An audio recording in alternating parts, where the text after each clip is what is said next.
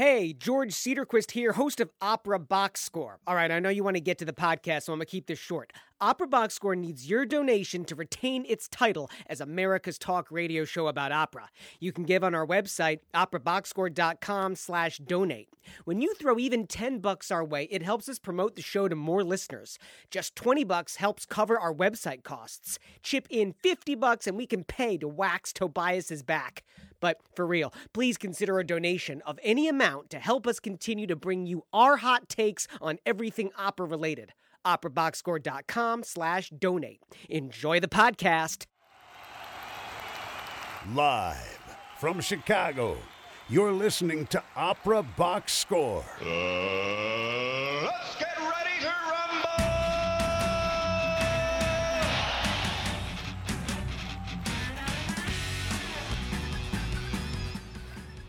Wherever you are, however you're listening, hey, thanks for joining us for America's Talk radio show about opera, period. I'm your host, George Cedarquist. All right, normally we're live right here on WNUR FM Evanston, Chicago. But now that it's summer, our team is traveling all over the world, making opera, making art, making trouble. Not to worry. You're going to get your OBS fix this summer. Most of our shows will be pre recorded but still released at their usual time. That's Mondays at 9 p.m. Central on WNUR, and re released on Tuesdays as podcasts on iTunes.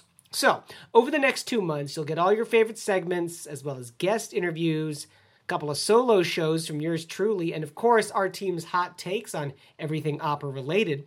Plus, you can still have your voice heard. Leave us a voicemail on 224 2189 box. That's 224 218 9269. Tweet us at Opera Box Score or write to us via Facebook or at operaboxscore gmail.com. All right, this week I go inside the huddle with mezzo soprano Davia Boulay. She's currently singing Carmen at the Bayview Music Festival in Michigan, but she's based in Berlin. Davia and I talk about the easy parts of singing Carmen. Hint, it's not a lot. Plus, we compare and contrast Berlin's opera houses. Then, creative consultant Oliver Camacho checks in from the Berlin of the East Coast. That, of course, would be New London, Connecticut, where he spent the last few weeks at the Amherst Early Music Festival. Don't miss his audio postcard. That's in 30 minutes. And, but of course, you get all your opera headlines and our hot takes on them in the two minute drill. Actually, got a great two minute drill for you this week. Got a great show for you this week. It's kind of funny. Summertime, things get a little sleepy in opera land. Festivals happening. But yeah, nice, nice show. Talk a little bit of sports first. Roger Federer winning Wimbledon for the eighth time. It's going to make Oliver really happy. Oh, those hairless legs of Roger Federer. You know, he's he's been funny because he has not been in the finals, certainly Wimbledon, for probably what three, four, five years now. That was a big deal for him to win Wimbledon. I, of course, was cheering for Andy Murray. You know, with my English heritage, it, it's nice when a Brit wins Wimbledon. It feels right, you know. And I do say Brit. Andy Murray, of course, is Scottish. I can't say Englishman. Although it's funny, uh, there was an American player who made it to the quarterfinals, I think it was, no, semifinals. And in an interview with Andy Murray, um, who had just beaten this American, the interviewer says, Yes. And so, you know, you should be proud that you were going up against the first American to make it in a Wimbledon semifinal. And Murray corrects the reporter and says the first male American. Obviously, women Americans had made it to Wimbledon semifinals in the men's division. Just it was just a funny little correction. Cubs, oh, go Cubs, go! Still suffering, of course, giving the fans on the north side fits. Let me just say this again: it is so tough to repeat as world champions in any major league sport. Yes, I know Pittsburgh Penguins just did it in the NHL. Yes, I know Golden State just did it in the NBA. Those are anomalies, by the way. It is very, very difficult to do this. Cub fans should not be disappointed if they do not go to the World Series this year. They should be disappointed if they don't make the playoffs.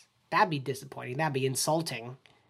But I don't think that's going to happen. Even in the lousy NL Central, I don't think that uh, the Cubs are going to have too much problems making it to the playoffs. Hey, what's your favorite summer sport? Are you like me? Are you suffering right now because there is no football to be had? Let's talk some opera. Huddle up. Let's go inside the huddle. American mezzo soprano Davia Boulay coming up on the show on Opera Box Score. She's attracting attention from US and European audiences alike for her distinctive, rich mezzo voice and her alluring stage presence. She's performed with opera companies and music festivals all over the United States, including Cincinnati Opera, Indianapolis Opera, Amarillo Opera, the Aspen Music Festival, the Bayview Music Festival, which is where I met her, and the Round Top Music Festival. Recently made her debut with Amarillo Opera, a silver dollar in the Ballad of Baby Doe. That's a great show, by the way, if you haven't ever seen Ballad of Baby Doe. This is what Dave and I talked about. Sit back, relax, enjoy. Hey, thanks again for tuning in tonight. Opera Box Score on WNUR 89.3 FM. George Cedarquist here. Thanks for hanging out with us. We got a great show for you tonight. Uh, two minute drill is coming up in about oh 9:40 or so. But first, inside the huddle with one of my colleagues, Davia Boulay, Thanks for being on the show. I'm glad to be here. Thanks for having me. So let's put you into context a little bit. We're pre-recording the show. Here we are at the Bayview Music Festival. Obviously, our show is going out live on air right now. Davia, how did you, uh, mezzo soprano, how did you make it to Bayview this summer? yeah, it's been kind of an interesting uh, path. Um, I was here actually four years ago. I did uh, Falstaff here. Um, I sang Meg Page, um, and I just had a wonderful summer. I, I, felt like it was a good place to um, to experiment, to try out things. Um, very supportive uh, atmosphere, and now four years later, I was looking to do my first Carmen, and I thought, you know what, this is a great place to do it. So that's why I'm I'm here. Exactly right. So doing the production of Carmen, I'm directing you. Uh, tell me what is like the easiest thing about the role of Carmen? I'm going to ask you what the hardest thing is too, but like, what was something when you were preparing the role that you were like, I got this? um, I feel like Carmen, when you translate the French to English, is very cut and dry. I mean, it, what she says what she means which is a rare quality that i feel like most characters in opera don't do. Usually you're worried about your subtext uh, what do you really mean? With carmen it's very easy to know exactly what she means exactly what she wants. So for me the objectives were, were clear. Mm-hmm. All right so what's the hardest thing? Um, the hardest thing is not playing the sexy card. Um, keeping it strong keeping it confident but not allowing it to be like oh i'm being sexy here. Like Carmen is sexy because she's strong and confident, knows who she is, and she goes for what she wants, and other people perceive her as sexy. But I feel like playing the sexy card is a rookie mistake, and I wanted to avoid that.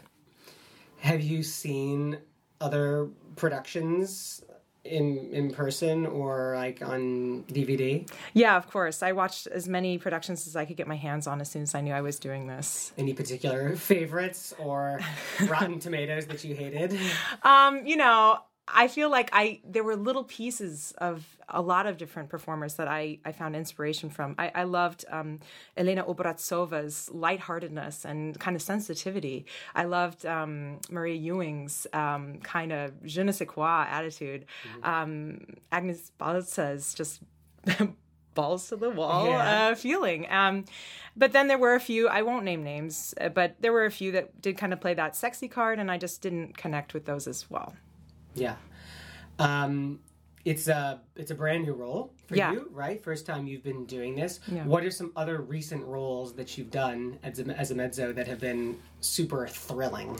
Yeah, um, I really enjoyed. I actually just did a production not long ago with Amarillo Opera. Uh, we did the Ballad of Baby Doe.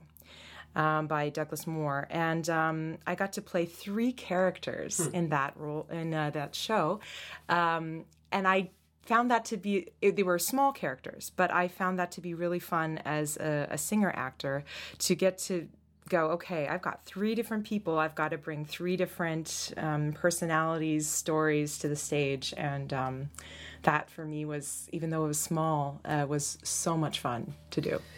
Uh, so you've sung at Amarillo Opera, you've sung at Cincinnati Opera. Yes. Because you went to the Cincinnati Conservatory of Music. Right. I went to CCM for my master's degree, correct. Give us, in a nutshell, I mean, what, what is iconic about that program for you? What is the hallmark of that program? What's like the big thing that you walked away from your time at CCM with? Um, for me, actually, it was the uh, the budding fusion between Cincinnati Opera and CCM. I mean, that experience of working at a professional company when you're still in school, I learned so much from. Um, from watching professionals and how they conduct themselves in rehearsals, um, how they manage their voices through the run. Um, just I learned so much just by watching. I was a chorister. I started out as a chorister at 22 at Cincinnati Opera, and um, I got to kind of observe that process. And eventually, I got to do the young artist there as well. So I got to kind of build my reputation there. So you've you've done work at different opera houses in America, Mm-hmm. but you don't live in this country, Not anymore, no. right? Okay, so you do live in Berlin. yes, I do. How did you end up in Berlin? What's the story? So um, my husband got an offer actually four years ago when I was here at Bayview um, to uh, be a um, what they call a Stipendiat, which is the German version of young artist at Deutsche Oper Berlin, which is one of the main houses in Germany. Um, and uh, it was a big opportunity for him. Um, of course, it was exciting, and who was I to say no? So we we didn't have kids or a house or anything tying us down here. So we just decided, okay, let's do it. And we had less than two months to pack up our things and our lives and move to Berlin. We didn't speak any German. We we really just dropped right into it. Where were you living at the time? Um, I was living in Houston. Was Okay. my home base at the time. Okay, and you were married Yes. to Noel. Okay, Right. great. And so you drop everything. Yeah. oh my god, you're like fresh off the boat Yes. in Berlin. right. Um, I mean, what was like the first week like? And this is a couple years ago now. it was yeah it it was so overwhelming to me because i i felt like i was so ill-equipped at first to deal with just day-to-day life. I mean i didn't have a job waiting for me like my husband did when i moved over. I was starting from square one. I didn't have friends or um, a community of, of musical colleagues i could work with. I didn't know anybody. So yeah those actually the first three months i would to be honest, were really difficult for me. Um, just doing basic everyday things like going to the grocery store was such a stressful experience. I mean, there's no checkout person bagging your groceries, so you've got to move through that line, get your groceries out, and get out the door. Otherwise, people get angry with you. And I didn't know the names of the products. It was just, it was so much. And so it was a lot of just uh, the first year for me was just adju- adjusting to the culture and um, learning the language. Yeah, having lived there as well and, and had a bit of that culture shock too. Yeah. Like the simple becomes very difficult and the difficult becomes very simple. And what I mean by that is like going to the grocery store is impossible because you don't know what to do. And the really complex stuff, like you've got to find someone to help you and they speak the language. They can make it very easy. They know how to go through all the right channels or whatever because it's just it's just beyond you. Right. Um, so there you were living in Berlin. It's been four years Yeah. Mm-hmm. now. Um, t- tell me about some of the art that you've seen there. And it doesn't have to be opera. You know, obviously you have seen opera, but let's save that for a second. Have you seen theater? Have you seen dance? Have you seen classical music, pop music, visual art? How have you intersected with other artists in Berlin and what has been interesting to you about that city? Yeah, for me, the number one thing that I first picked up when I moved to Berlin was the the graffiti art culture there. It is strong and thriving, and I mean, you'll you'll be on the the U-Bahn, which is the underground, which also kind of comes out of the ground. Sometimes you see the city also, and there's just um, beautiful murals, uh, provocative mur- murals, disturbing murals on the sides of buildings as you as you pass by, and everything is is a statement from an artist who wants to shock, uh, provoke. Um, inspire in some way and i find that so wonderful and um, i think there's a really great uh, artistic culture in Berlin right now, and people say that it's kind of like it's the New York of the of the 1970s. You know, like it's kind of like going back in time a little bit there. You know, Yeah, that is so true. I noticed the same thing, and I didn't live in Berlin, but I would go there probably every other month. Yeah. let's say, and I was there last March. Uh, for our listeners, that was the three part series that I did solo shows when I was in Berlin, March 2016. The graffiti is really prevalent. And the obsessive compulsive side of me was like, well, someone's got to clean that up the artist side of me was like let that live and let that be there and let it be part of the culture and i don't i don't think berliners have a problem with it no, absolutely not. It's it's there. It's theirs. You know, it's uniquely theirs. Absolutely. from from the west side gallery to the the two sides of the berlin wall you know the, Yeah. the the west side that was all graffitied up and the east side which was totally clean Yeah. right when they knocked down the wall Right. they they saw this um so what about the opera Yeah, um, well, Berlin is great because there's there's three main companies, but there's actually four if you include uh, Neukölln Oper, which is more of an experimental company, does kind of um, theatrical, kind of edgy works. Um, so I'm fortunate; I know people at pretty much every house in the city, so I'm often just going to different shows and productions and um, yeah opera in general from my experience in Berlin, I would say is usually more experimental, even at the larger houses. Um, it's minimalist a lot of times, not a lot of um, set going on, maybe not fancy costumes. Um, it's about kind of challenging the art form, going in strange directions sometimes, just really pushing the boundaries of what we think is possible. Um, and uh, and it's cool to see that, and it's refreshing.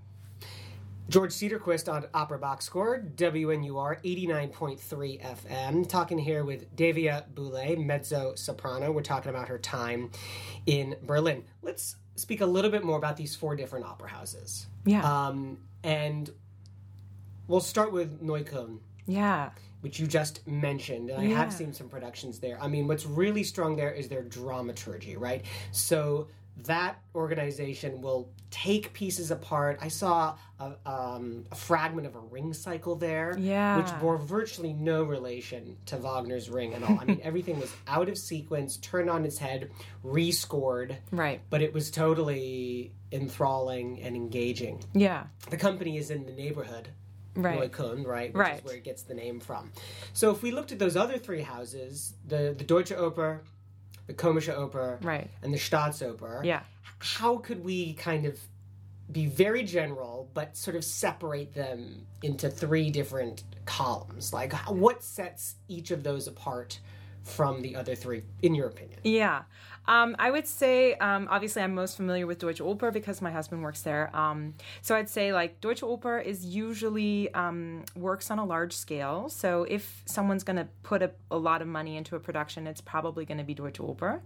Um, they they do a lot of minimalistic work though so it's it's on a large scale on a large stage but it's often still minimalistic but they also have some um, standard repertory that gets done all the time their bohème is classic beautiful traditional tosca as well um, so i would say deutsche oper is like just i would say minimal, minimalism on a large scale that's how i would describe it in a nutshell Which is so well put. As a director, I'm going to agree with you there and say minimalism can be very expensive to do. Yeah. To do well. You know, when you look at like a beautiful floor and a single chair and some amazing lighting, it can blow your mind how much time that takes and how expensive that is because everything has more value when there's very few things on stage. Right. Nothing gets lost in the shuffle of like a Zeffirelli Bohème where there's so much going on, you can kind of cut corners here and there. right I think that's very well put.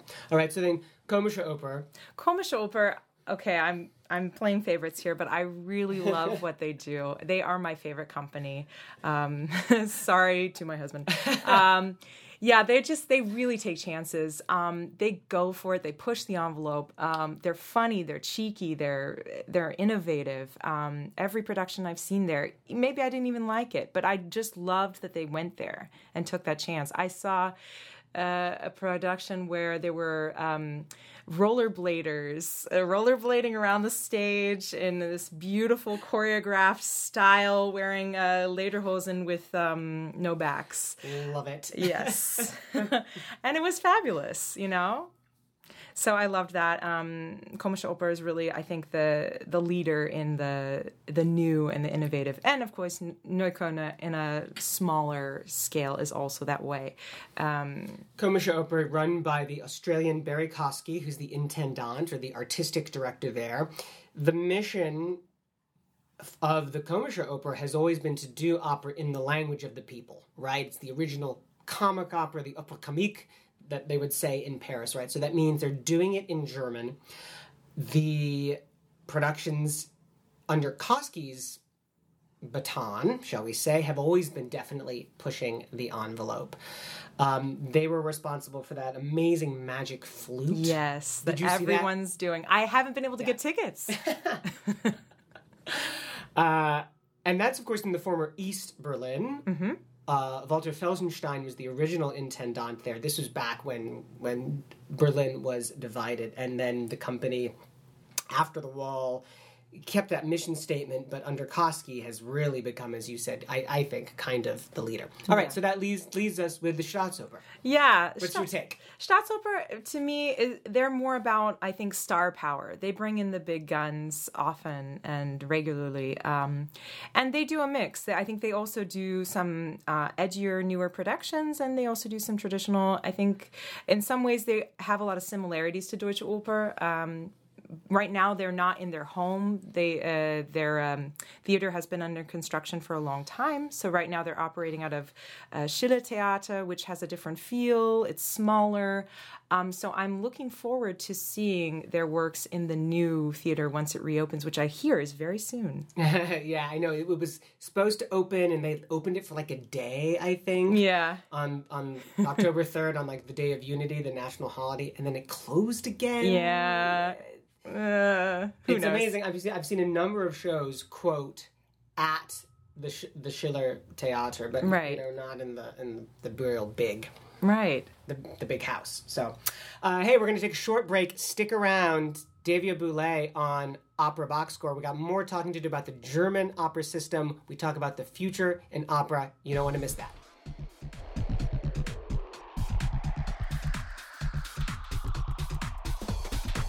Live from Chicago, you're listening to Opera Box Score.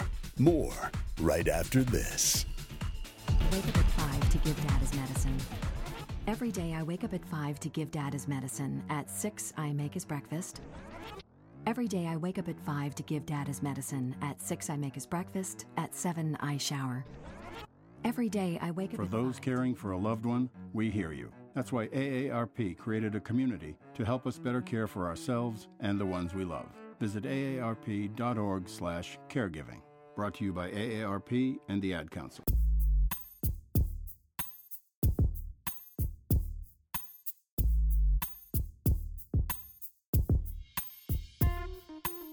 Live from Chicago, you're listening to Opera Box Score with George Cedarquist, Tobias Wright, and Oliver the Man Camacho. Hey, welcome back to the show. George Cedarquist on Opera Box Score. WNUR 89.3 FM is the station that you're listening to. Got a great show for you tonight. I'm hanging out with Davia Boulay, the mezzo soprano. We've been talking about life in Operaland, life in Berlin, and I want to talk about the future a little bit with her. Um, Davia, what is next for you and your career, just on a total personal level? Yeah, my plan is um, basically doing this production this summer at Bayview, doing Carmen, um, getting it on my resume, and then going back to Berlin and starting my art audition tour process, um, singing for agents, singing for companies, whoever will hear me, and um, going from there. That's the plan. How how hard is that? I don't have an agent. Yeah, it's it's difficult. Um, it takes a lot of organization. You have to kind of uh, map out uh, what companies you think might you might want to sing for, what agents uh, are good about taking uh, newer talent on the scene. So um, it, involves asking your colleagues, asking your network, hey, what do you think about this person? What do you think about this company? And kind of compiling a, a list together and then just contacting people. And just pounding the pavement. Yeah, basically. knocking on the doors the old fashioned way. And yeah.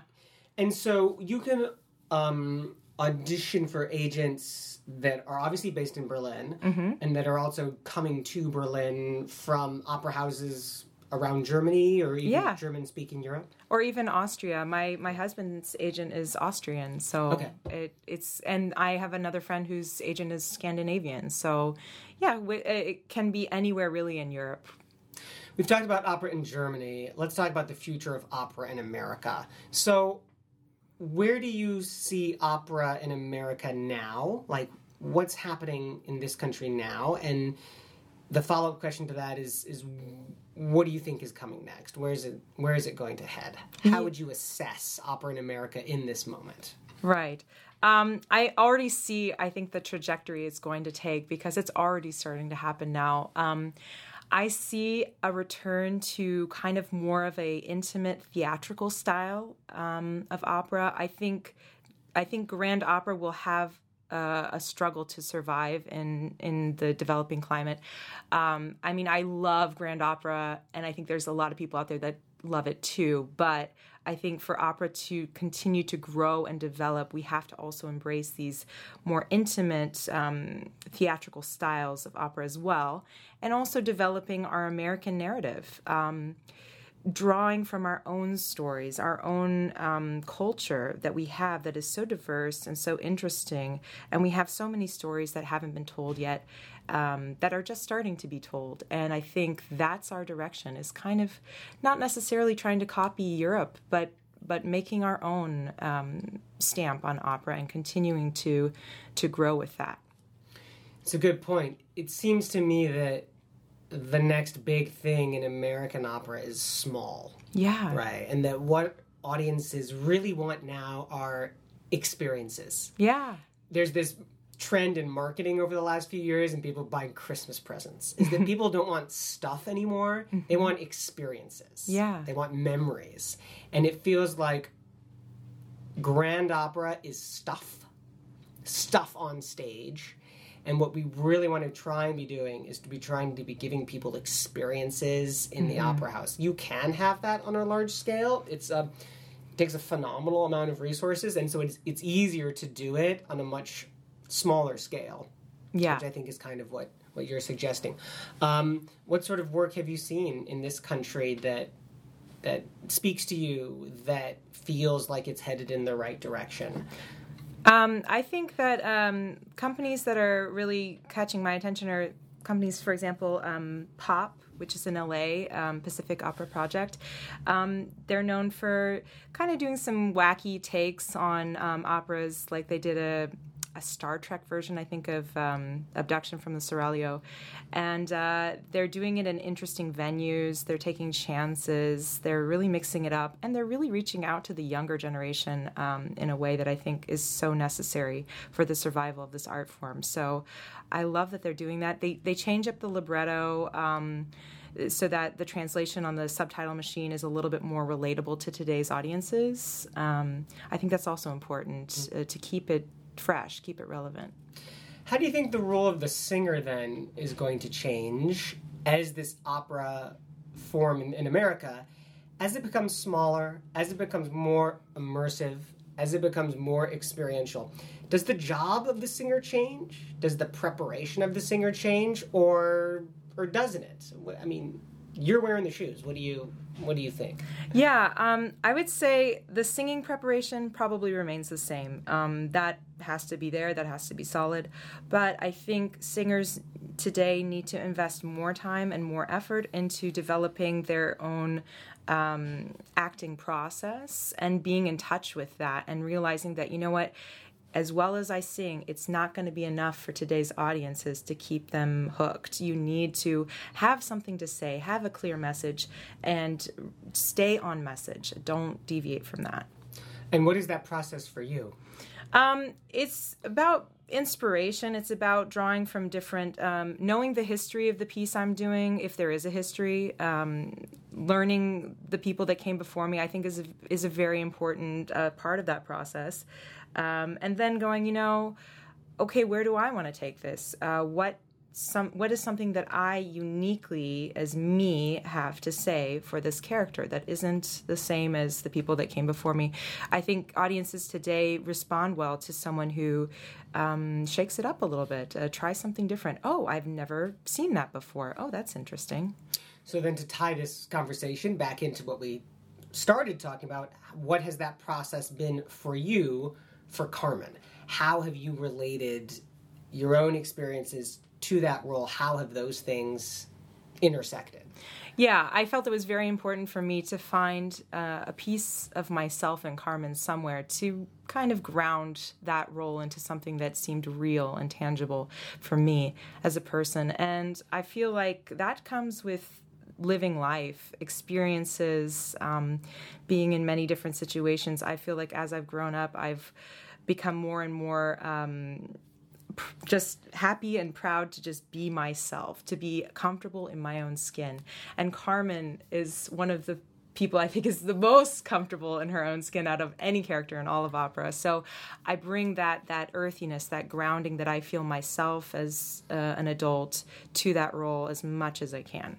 All right, last question. So you have a free day in Berlin yeah. with your husband. Yeah. Talk us through your day. What are you guys gonna do? What do Well, depends on the weather. So if it's cold out, you know, we'll hit a, a cool. Um, there's a new brewery that just opened that we're really excited about called Stone Brewery. It was started by some California.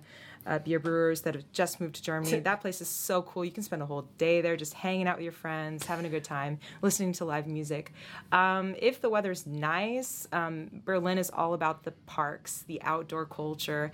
Um, just, again, a lot of community. Just going with your friends, just being in nature of some form and just spending time with each other having conversations um, that's the really cool thing about berlin is it's very um, when the weather's great the, the city just comes alive and you just want to be a part of it Yeah, and then you've got an evening. Don't Yeah. forget your evening. Oh, All yeah. So dinner somewhere, and then go see a show. What's it gonna be? Oh man, I don't know. It's so it's hard to it's so hard to choose. Um, if I have to choose a show in town, um, yeah, I, I like to see what's playing at the Komische um, Oper, or I go to sometimes the Berliner Phil. Um, they do wonderful works there as well, and their um, their radio chorus is out of this world good. So I do enjoy that as well. Great. Davia Boulay, thank you so much for being on the show. Thank you. Thank you. Hey, stick around, everybody. Oliver Camacho sends a postcard from his time in Amherst, Massachusetts. You guys will get a chance to hear what he's been doing there while I've been slaving away over a hot microphone back here in Chicago. It's Opera Box Score on WNUR 89.3 FM. Huddle up. Let's go inside the huddle. Again, Davia Boulay on Opera Box Score. Hey, it's George Cedarquist here. Thanks for listening to the show tonight. What a fabulous singer she is. Definitely want to keep an eye on her in the future. Opera Box Score on WNUR 89.3 FM. The Amherst Early Music Festival is the largest presenter of early music workshops in North America. They create learning opportunities for amateur and pre professional students to study with leading musicians in the field of early music. This is Oliver Camacho's bag. He will have far more to say on the topic than I do, but if you know Oliver, if you've been listening to our shows, you know that this is something that he's truly passionate about. He knows more about early music than I would ever forget, probably. Let's uh, check in with Oliver and see what he had to say from his weeks at the Amherst Early Music Festival. Hey, everybody. I hope you're having a great summer so far and are enjoying George Cedarquist's solo shows featuring reruns. I have just returned from a whirlwind week at the Amherst Early Music Festival, which presented Henry Purcell's King Arthur as part of its two week concert series. The semi opera was conducted by Adam Pearl, a specialist in Baroque opera and a member of the Historical Performance faculty of Peabody Conservatory. Singers who participate in the Amherst Early Music Festival Opera Project have a grueling schedule, which includes a daily vocal masterclass with their vocal coach, Grammy Award winning tenor Aaron Sheehan, and a movement class, and a movement class with their stage director, countertenor Drew Minter. The cast, orchestra, and dancers have five days to get the opera on its feet before a single tech rehearsal and the performance on the following evening. This would be difficult enough without the added demands of historically informed production. This would be difficult enough without the added demands of a historically informed production, being high Baroque ornamentation, physical gesture, which sort of resembles silent film acting. This would be difficult enough without the added demands of a historically informed production, being high Baroque ornamentation, physical gesture, which sort of resembles silent film acting to support the text, and choreography, and choreography to fill out the and choreography to fill out all of the instrumental numbers, and historical choreography to fill out all the instrumental numbers. The performance was a rousing success. The performance was a rousing success with the audience at its feet. The performance was a rousing success with the audience on its feet at the curtain call. The performance was a rousing success with the audience on its feet.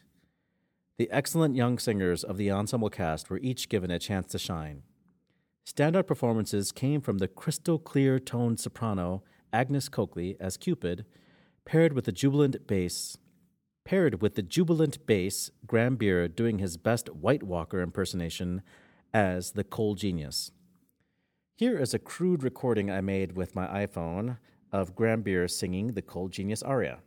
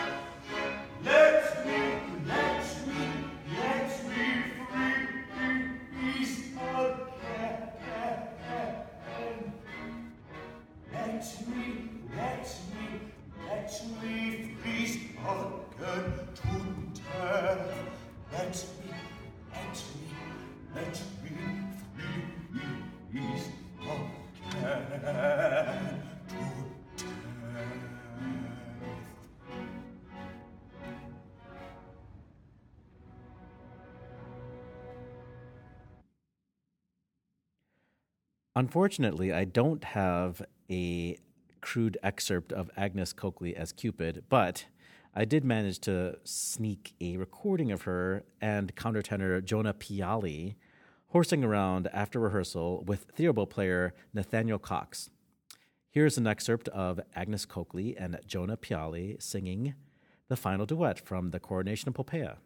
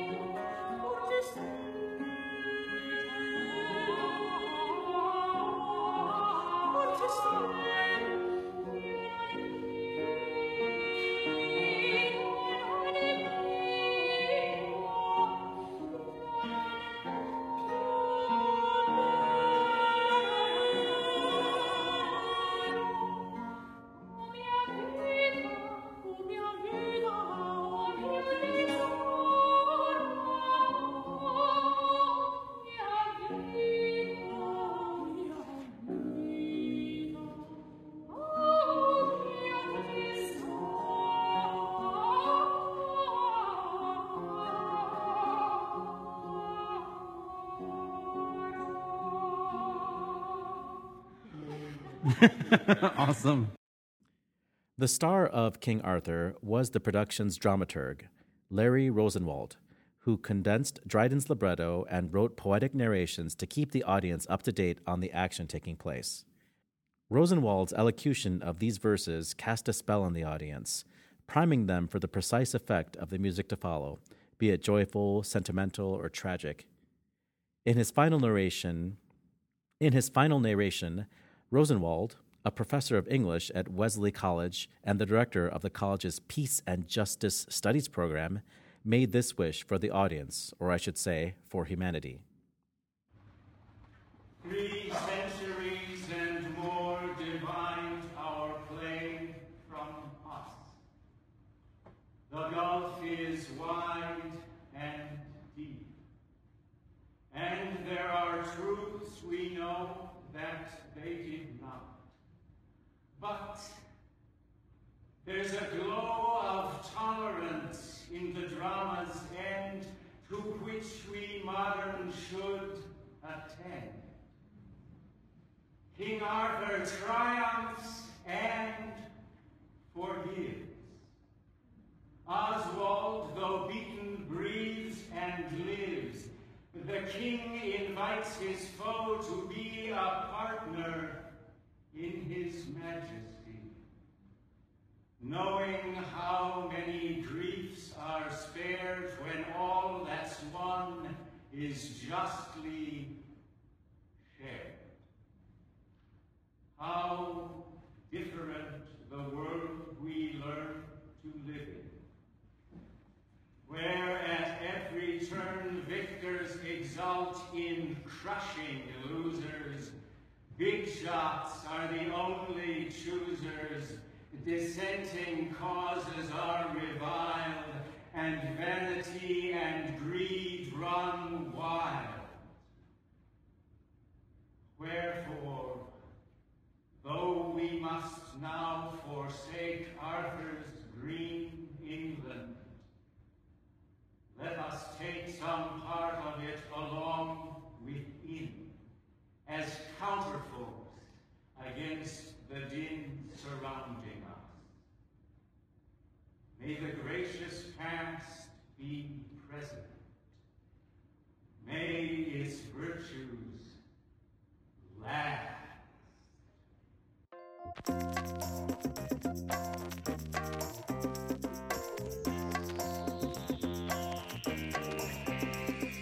Live from Chicago, you're listening to Opera Box Score. More right after this. I wake up at 5 to give Dad his medicine. Every day I wake up at 5 to give Dad his medicine. At 6, I make his breakfast.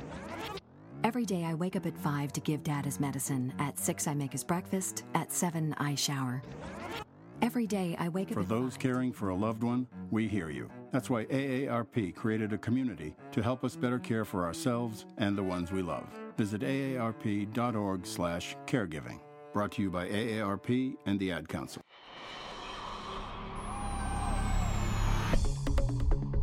This just in the two minute drill. Time now for the fastest headlines in opera news. Everything you need to know from Operaland in the past week in two minutes tops. Fort Worth Opera last month fired Darren K. Woods, the artistic director who put the company on the world map of the past 16 years. Now it's chosen to replace him with an advisory council chaired by Placido Domingo and, quote, extraordinary ensemble of creative minds and operatic entrepreneurs, end quote, who are supposed to keep the Fort Worth Opera up to speed with the world's best. The company has also named Thomas Hiltunen, a Finnish born actor, teacher, and administrator, as artistic director, and the company's promoted conductor Joe Illick, its music director since 2002, to a new position. The Met has announced its 2017 2018 editions on the Lindemann program. They are Kidon Choi, a baritone from South Korea, Emily D'Angelo, mezzo soprano from Canada, Gabriela Reyes de Ramirez, a soprano from the U.S., Nate Raskin, a pianist and coach from the U.S., and Adrian Timpau, a baritone from Moldova. Heading overseas, Zurich Opera has named Mikhail Fichtenholz as its new head of opera.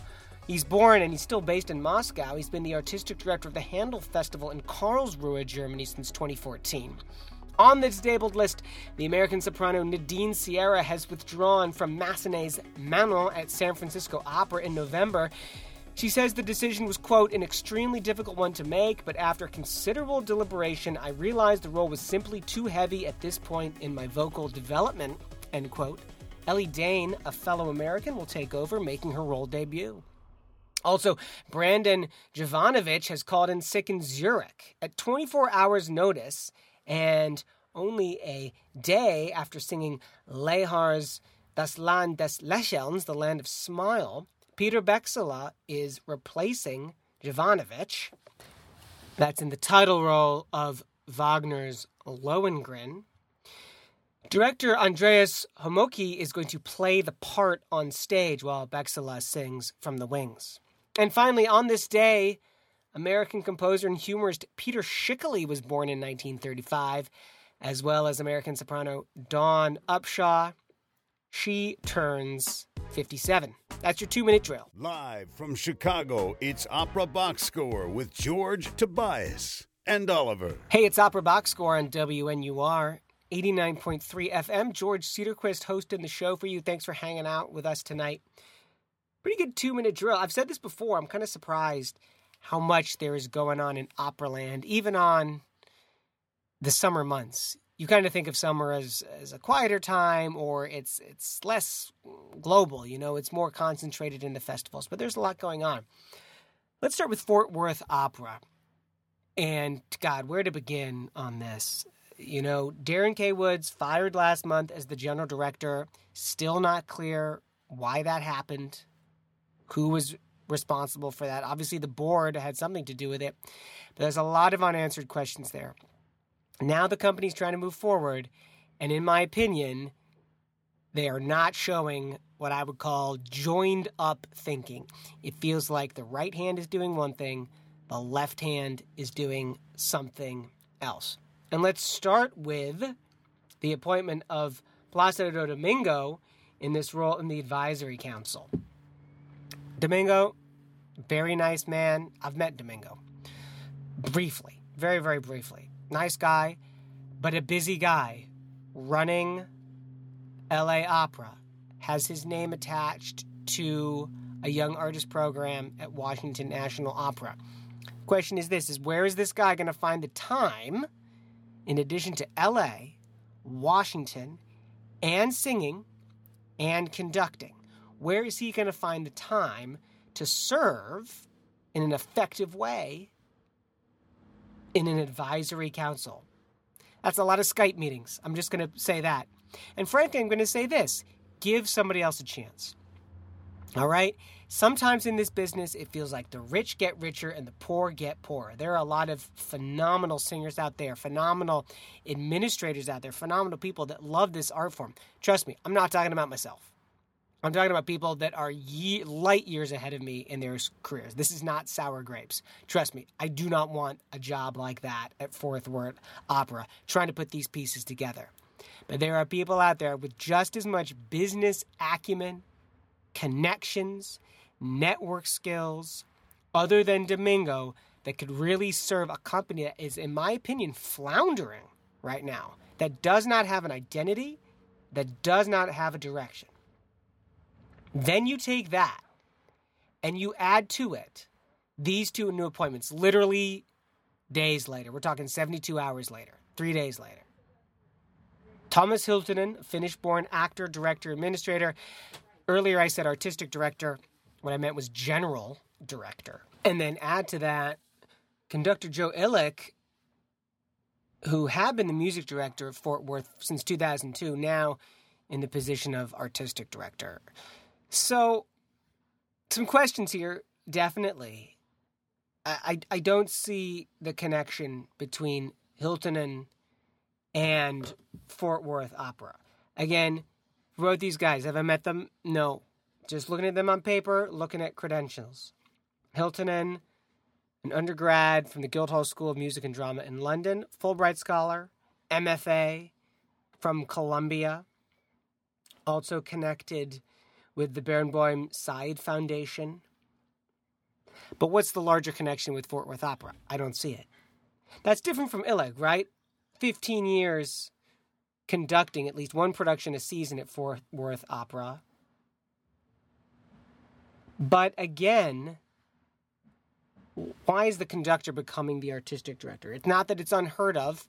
Artistic directors have a lot to say about music, a lot to say in terms of programming.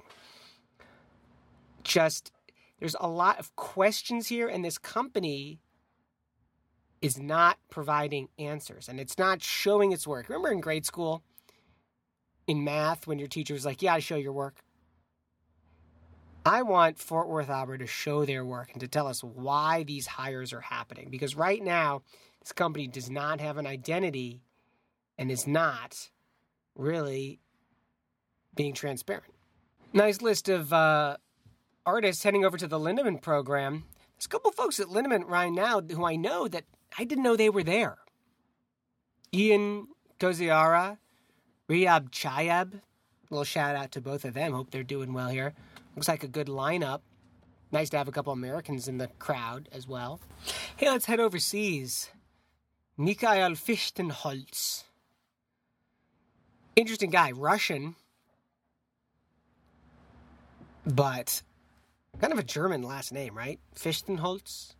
Something wood. 39 years old running the Zurich Opera. That's a big job. Again, you couldn't pay me to take that job. The Swiss are pretty weird. So are the Finns, quite frankly. I mean, they're not as weird as the Belgians, but they're they're pretty weird. Then again, look at the credentials, look at the resume. Artistic director of the Handel Festival in Karlsruhe since 1914, three years running a festival. Is that really grounds to be running one of Switzerland's biggest opera houses? I don't know. Watch this space. I hope he does great things. I really do. Anytime someone picks up a job like that, I wish them nothing but success. That is an interesting hire. Let's hope Zurich kind of shows the rationale for their hire. Because God knows, artistic directors in this biz, they come and they go. Over to the disabled list, Nadine Sierra out of Massenet's Manon at San Francisco Opera in November. Now, this is interesting. Normally on the disabled list, when people drop out, it's for health reasons. Occasionally, for personal reasons, family, something like that. And you know my opinion on the family withdrawals. You know in my book that that's legit, that's okay. Whole segment on the last show was all about people withdrawing from gigs for family reasons. I admire that. I think it takes a lot of guts to say that, and I support that. This is interesting. Nadine Sierra says, quote, this is an extremely dif- difficult decision to make, but after considerable deliberation, I realized the role was simply too heavy at this point in my vocal development. So, a couple things here. She could be putting herself in a position where she's going to do herself long term damage. singing. Obviously, that's not something that you want to have happen. But this is what's interesting. So a singer is saying that this role is is just too heavy for me. So when did you figure that out, Nadine Sierra? That's what I want to know. When you were offered the job um verbally, when you signed the contract, obviously I don't know when that con- offer was made, when that contract was signed. When do you change your mind on something like that? When do you realize, you know what, I'm not really up to this? And what does that say for the next time someone comes to you with an offer? Again, maybe she's at a point in her career where where she's willing to turn stuff down. Maybe San Francisco Opera doesn't hold grudges. I hope nobody in this biz holds grudges. But it seems like that is a decision that you want to make very sparingly in your career, very rarely in your career.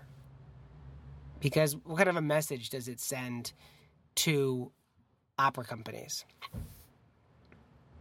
Of course, same time, Ellie Dehn, who's taking over, that's great. All you want to do is to come in and save the day.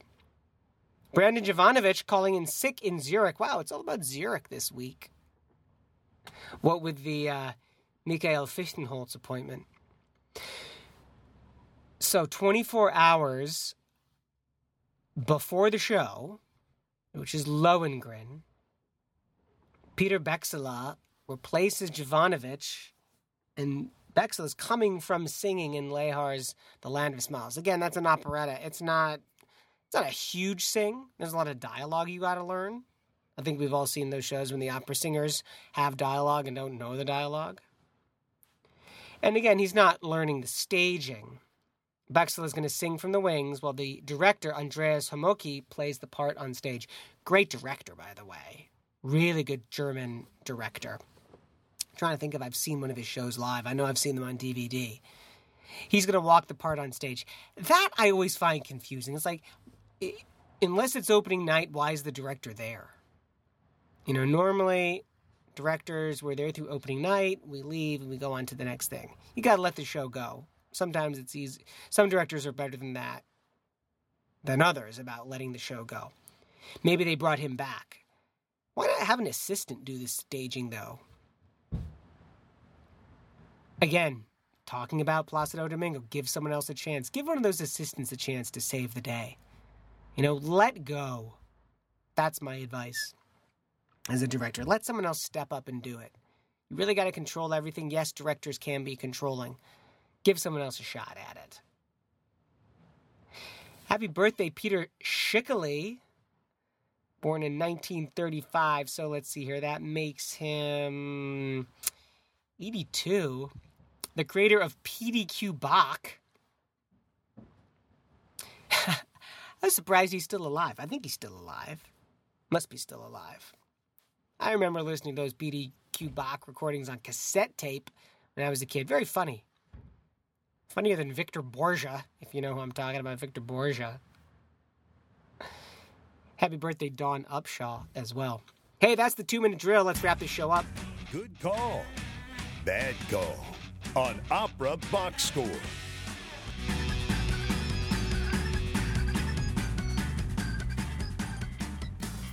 Hey, thanks for joining us for the show this week. Opera Box Score on WNUR 89.3 FM. George Cedarquist here. Good call, bad call. I don't know if I have one this week. Life's pretty good. Maybe I was too negative in the two minute drill this week. I'm sure Oliver and Tobias will, will let me know.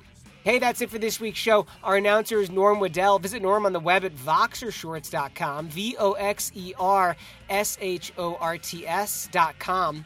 The general manager at WNUR is Nick Anderson. Our theme song is Vodka Inferno, written and performed by the Diablo Swing Orchestra. On Facebook and Twitter, search for Opera Box Score. Hey there, can you do me a big favor and like our Facebook page? Then go big or go home. Share and comment on our posts. Subscribe to our podcast on iTunes and help promote our show by leaving a review. The creative consultant for Opera Box Score is Oliver Camacho. I'm George Cedarquist, asking you to continue the conversation about opera, especially if you've got some brand new sunglasses to wear. We're back on Monday, July 24th for more opera headlines, interviews, and insider opinions, Argo Radio is up next. This is WNUR FM Evanston, Chicago, Chicago's Sound Experiment.